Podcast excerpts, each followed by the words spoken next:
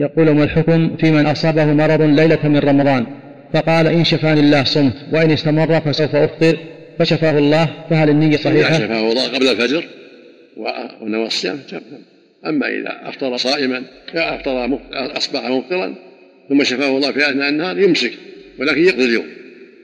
إذا أصبح مريضا ولكن شفاه الله في أثناء النهار أمسك ويقضي هذا اليوم.